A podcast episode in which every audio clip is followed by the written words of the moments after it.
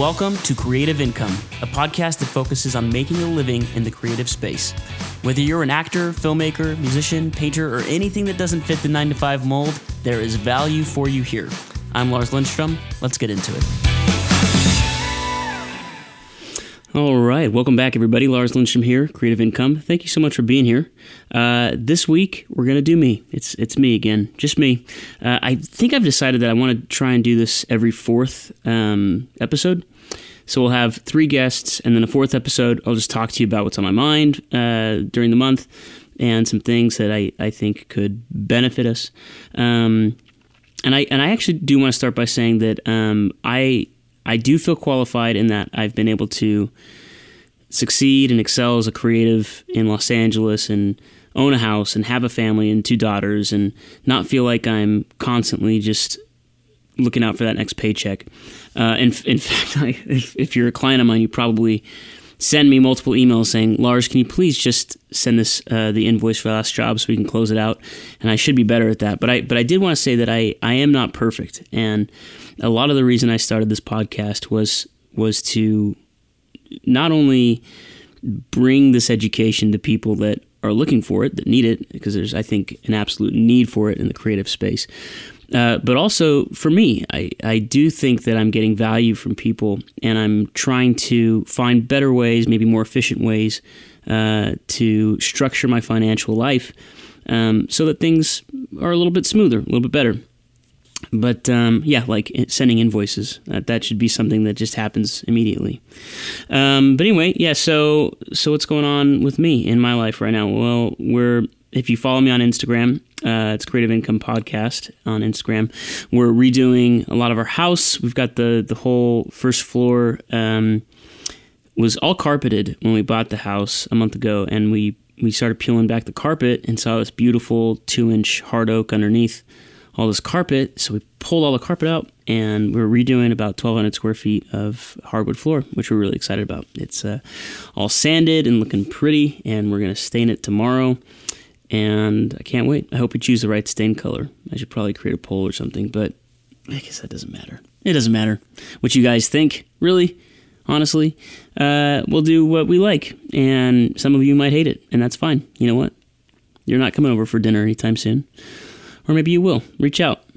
We're we're both vaccinated now. I don't know if I told you that. We're fully vaccinated, which I'm excited about.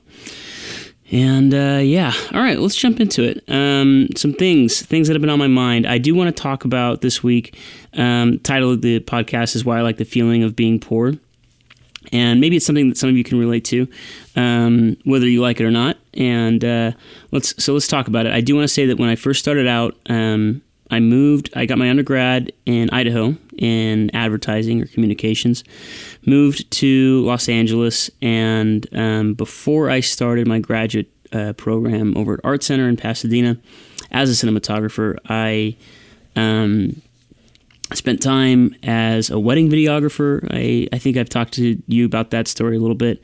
Um, I basically just did anything that could generate income. And wedding videos to me seemed like the best deal because it meant I could go to school during the week and then go do a weekend gig uh, for a wedding.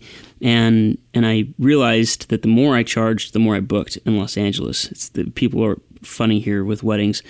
Um, I think the average wedding in California costs fifty grand which is insane. And I was doing, man, I was doing some weddings that I'm sure cost like quarter of a million dollars. It was just absolutely crazy. And every year I would double my price as a wedding videographer just to see, right? Because it was like my thought process was, well, what if I can do half the amount of weddings for double the cost? And that's the same amount of work sorry, it's half the work. It's half the work for the same amount of money. And inevitably, what happened always was I would double my price, and more people seemed to be interested. It was like that kind of like exclusivity thing, like Facebook. You know, like you have to have a .edu account when you're first starting out. I don't know what it was, honestly, but um, so but going back a little bit, I was poor, right? So I was doing these wedding videos and uh, and corporate videos and basically anything I could get my hands on while I was going to school. So I was just starting out and I didn't like the feeling of being poor then. It was just a reality. I was poor. I didn't have money. I think I was making that first year I was back here, I probably made 25 grand, maybe 20, honestly. It was it was very very little money throughout the whole year. Uh, first year doing weddings and going to school full time. But you know, as a student, um, making twenty five thousand uh, dollars while going to school full time for your graduate program, I was I couldn't have been happier. It was really awesome, and I was able to afford. I mean, I, I lived with my my buddy Stefan. We lived in Pasadena. We had a little two room, uh, two bedroom apartment, and I think I paid five or six hundred dollars a month for that.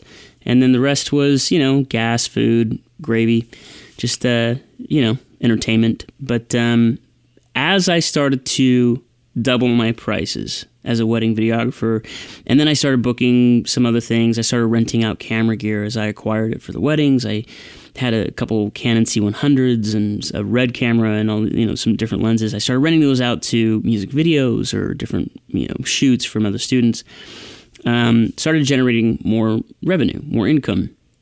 Um, I tried to never let that income, that new income, that newfound money that was coming in, uh, scale with my lifestyle, if that makes sense. I mean, obviously, I, I live off of more than $25,000 a year now, but I love the feeling of stretching myself financially as my income grows so that I don't feel like I've got all this discretionary income to blow all the time, right? And that and that does happen. Sometimes it happens now, and I and I'll kind of tell you how I structure what I do with discretionary income.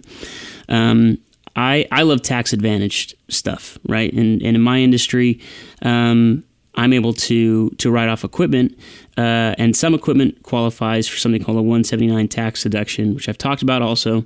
Um, but it allows me to write off a piece of gear or lens or a camera, um, the full amount of the gear for that calendar year. Now, some of your eyes just glazed over, and that's fine. Basically, what I'm saying is we want to spend our money, the extra money that we're getting, as we start to scale and grow and become more professional.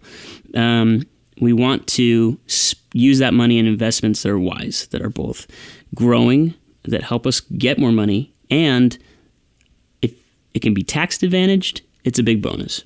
So I'll tell you how I how I structure things a little bit now. So I've talked about Acorns several times on this podcast, and it just pains me that they're not an actual sponsor because I do love Acorns for a few reasons. I am not a good investor. I'm just not.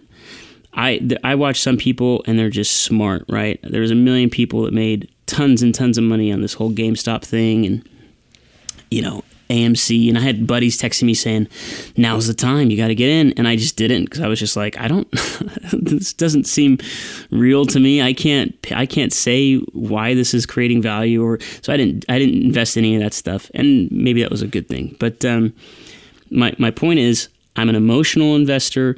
I think I'm smarter than the market. I put money in, I pull money out emotionally, and that's the last thing you want to be when you're investing in the stock market. Uh, and that's why I like Acorns. And the and the thing I do on Acorns is I do daily contributions. Um, so right now I'm at thirty five dollars a day, and that's a little over thousand dollars a month. Uh, invested into Acorns. The reason I don't do a monthly, because my cousin Kristen just asked me, she's like, "Why don't you just do a monthly large sum at the end of the month or beginning of the month, just a thousand dollars, and call it good?" And and my answer to that is because it feels to me like a bill that I have to pay and it hurts. When it comes out of my account. You just go, "Oh, thousand dollars. Where did that go? Man why am i doing that? Um, but as a $35 a day thing like it's less painful for me in a stupid way right? It doesn't make a lot of sense to a lot of people but it makes sense to me. Um, and because like I'll check my account periodically, maybe once a week or something like that, and I'll go, oh man, I just feel like I'm bleeding here, right? And that's that's what I want. and let me, I mean, st- stick with me, guys. That's that is what I want. I want to feel like I don't know where my money is going because I've set up several different investment options.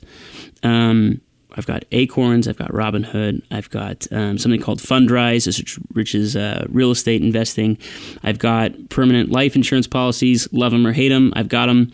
Um, what else do I have? I've got equipment account funds. I've got, of course, my my home, which you could say is a piece of uh, investment.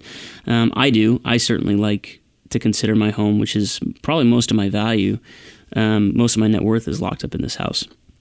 So I definitely consider that uh, an investment strategy.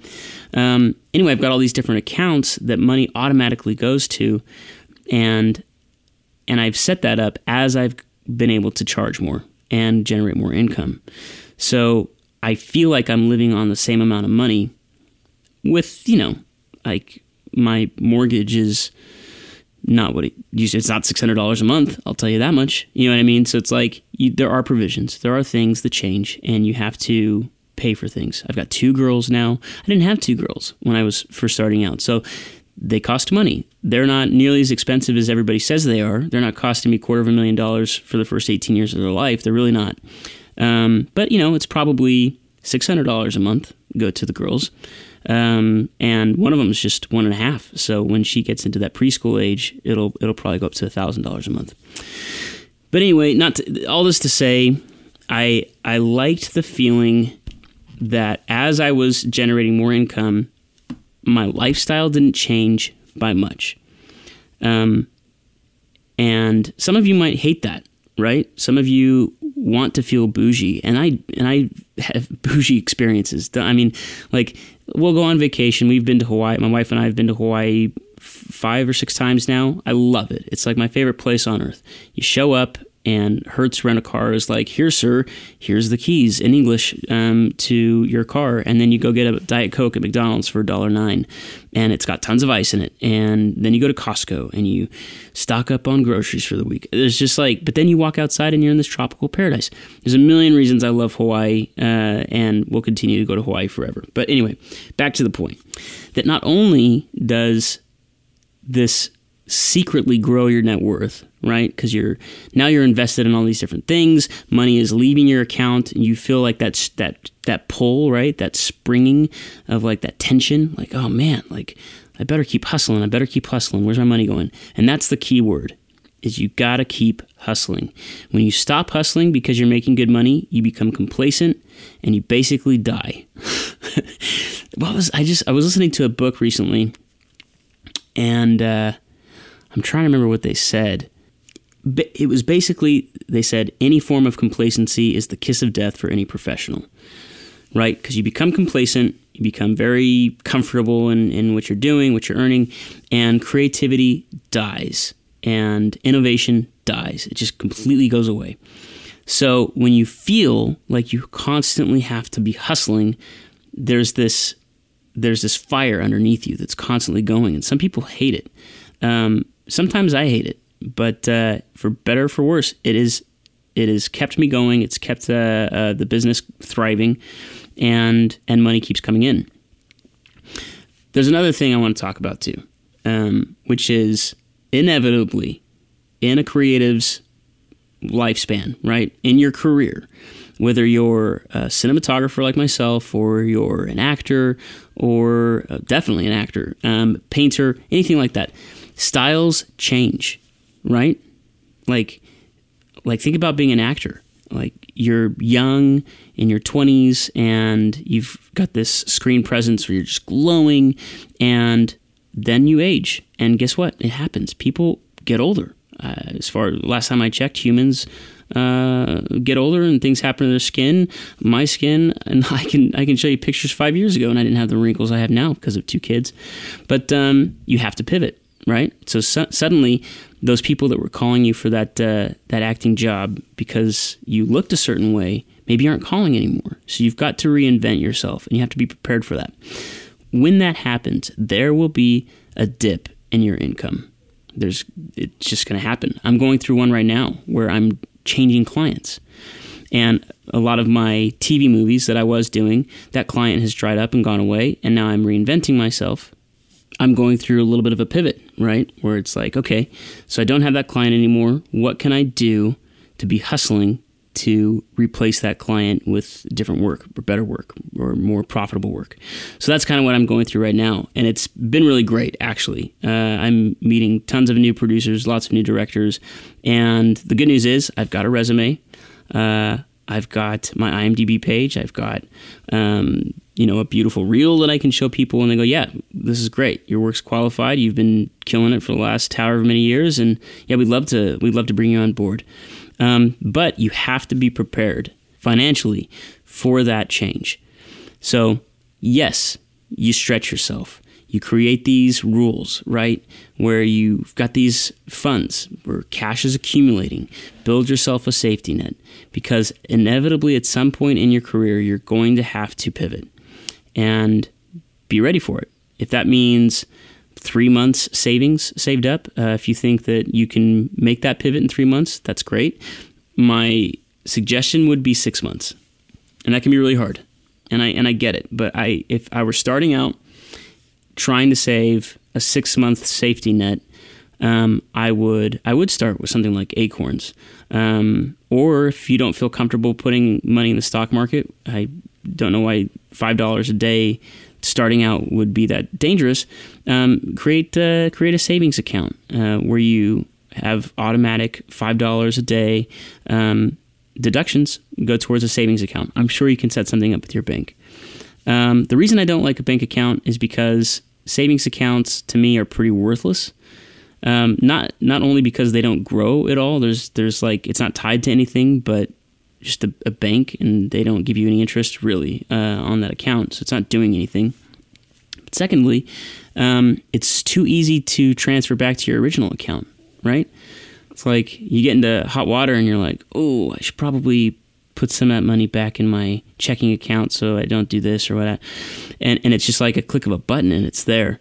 But there's a little bit more accountability if it's over in Acorns. And not that you don't have access to it, but it's really fun to see your money grow. So you're going to start putting $5 a day, and all of a sudden, like in a month, you're going to be like, I earned 1.75% interest this this month. That's crazy. That's wonderful on on my hundred and fifty dollars or whatever, and and it's just going to compound. It's just going to grow and grow and and do better and better. Another cool thing is even if the stock market's not doing super crazy hot, you're still making something called dividends, which is little profits that the companies you're invested in give to you every quarter, right? Just just to say thank you. Here's a share of our money that we made this this quarter, and that automatically compounds back into your account as well. So it's and for me specifically, as a cinematographer, I am in, heavily invested in equipment, and you know this by now. You've heard several times of me talking about equipment, um, but I, if I have an extra bit of cash, I will look around, and I and I get specific too. I'll call my rental house that I that I subrent my equipment with and uh, consign with,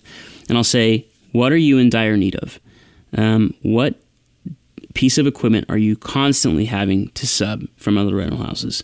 And they'll say, "Oh man, if we just had a set of whatever lenses," then I'll say, "Great." I'll go find some and I'll try and find a great deal on those lenses. Or if they say, you know, we really just need this specific camera body, it's not an expensive camera body. Like they actually just told me right now, they're looking for, um, they're having to sub all the time this little Blackmagic Pocket Cinema Pro camera. And it's like 2500 bucks, you know?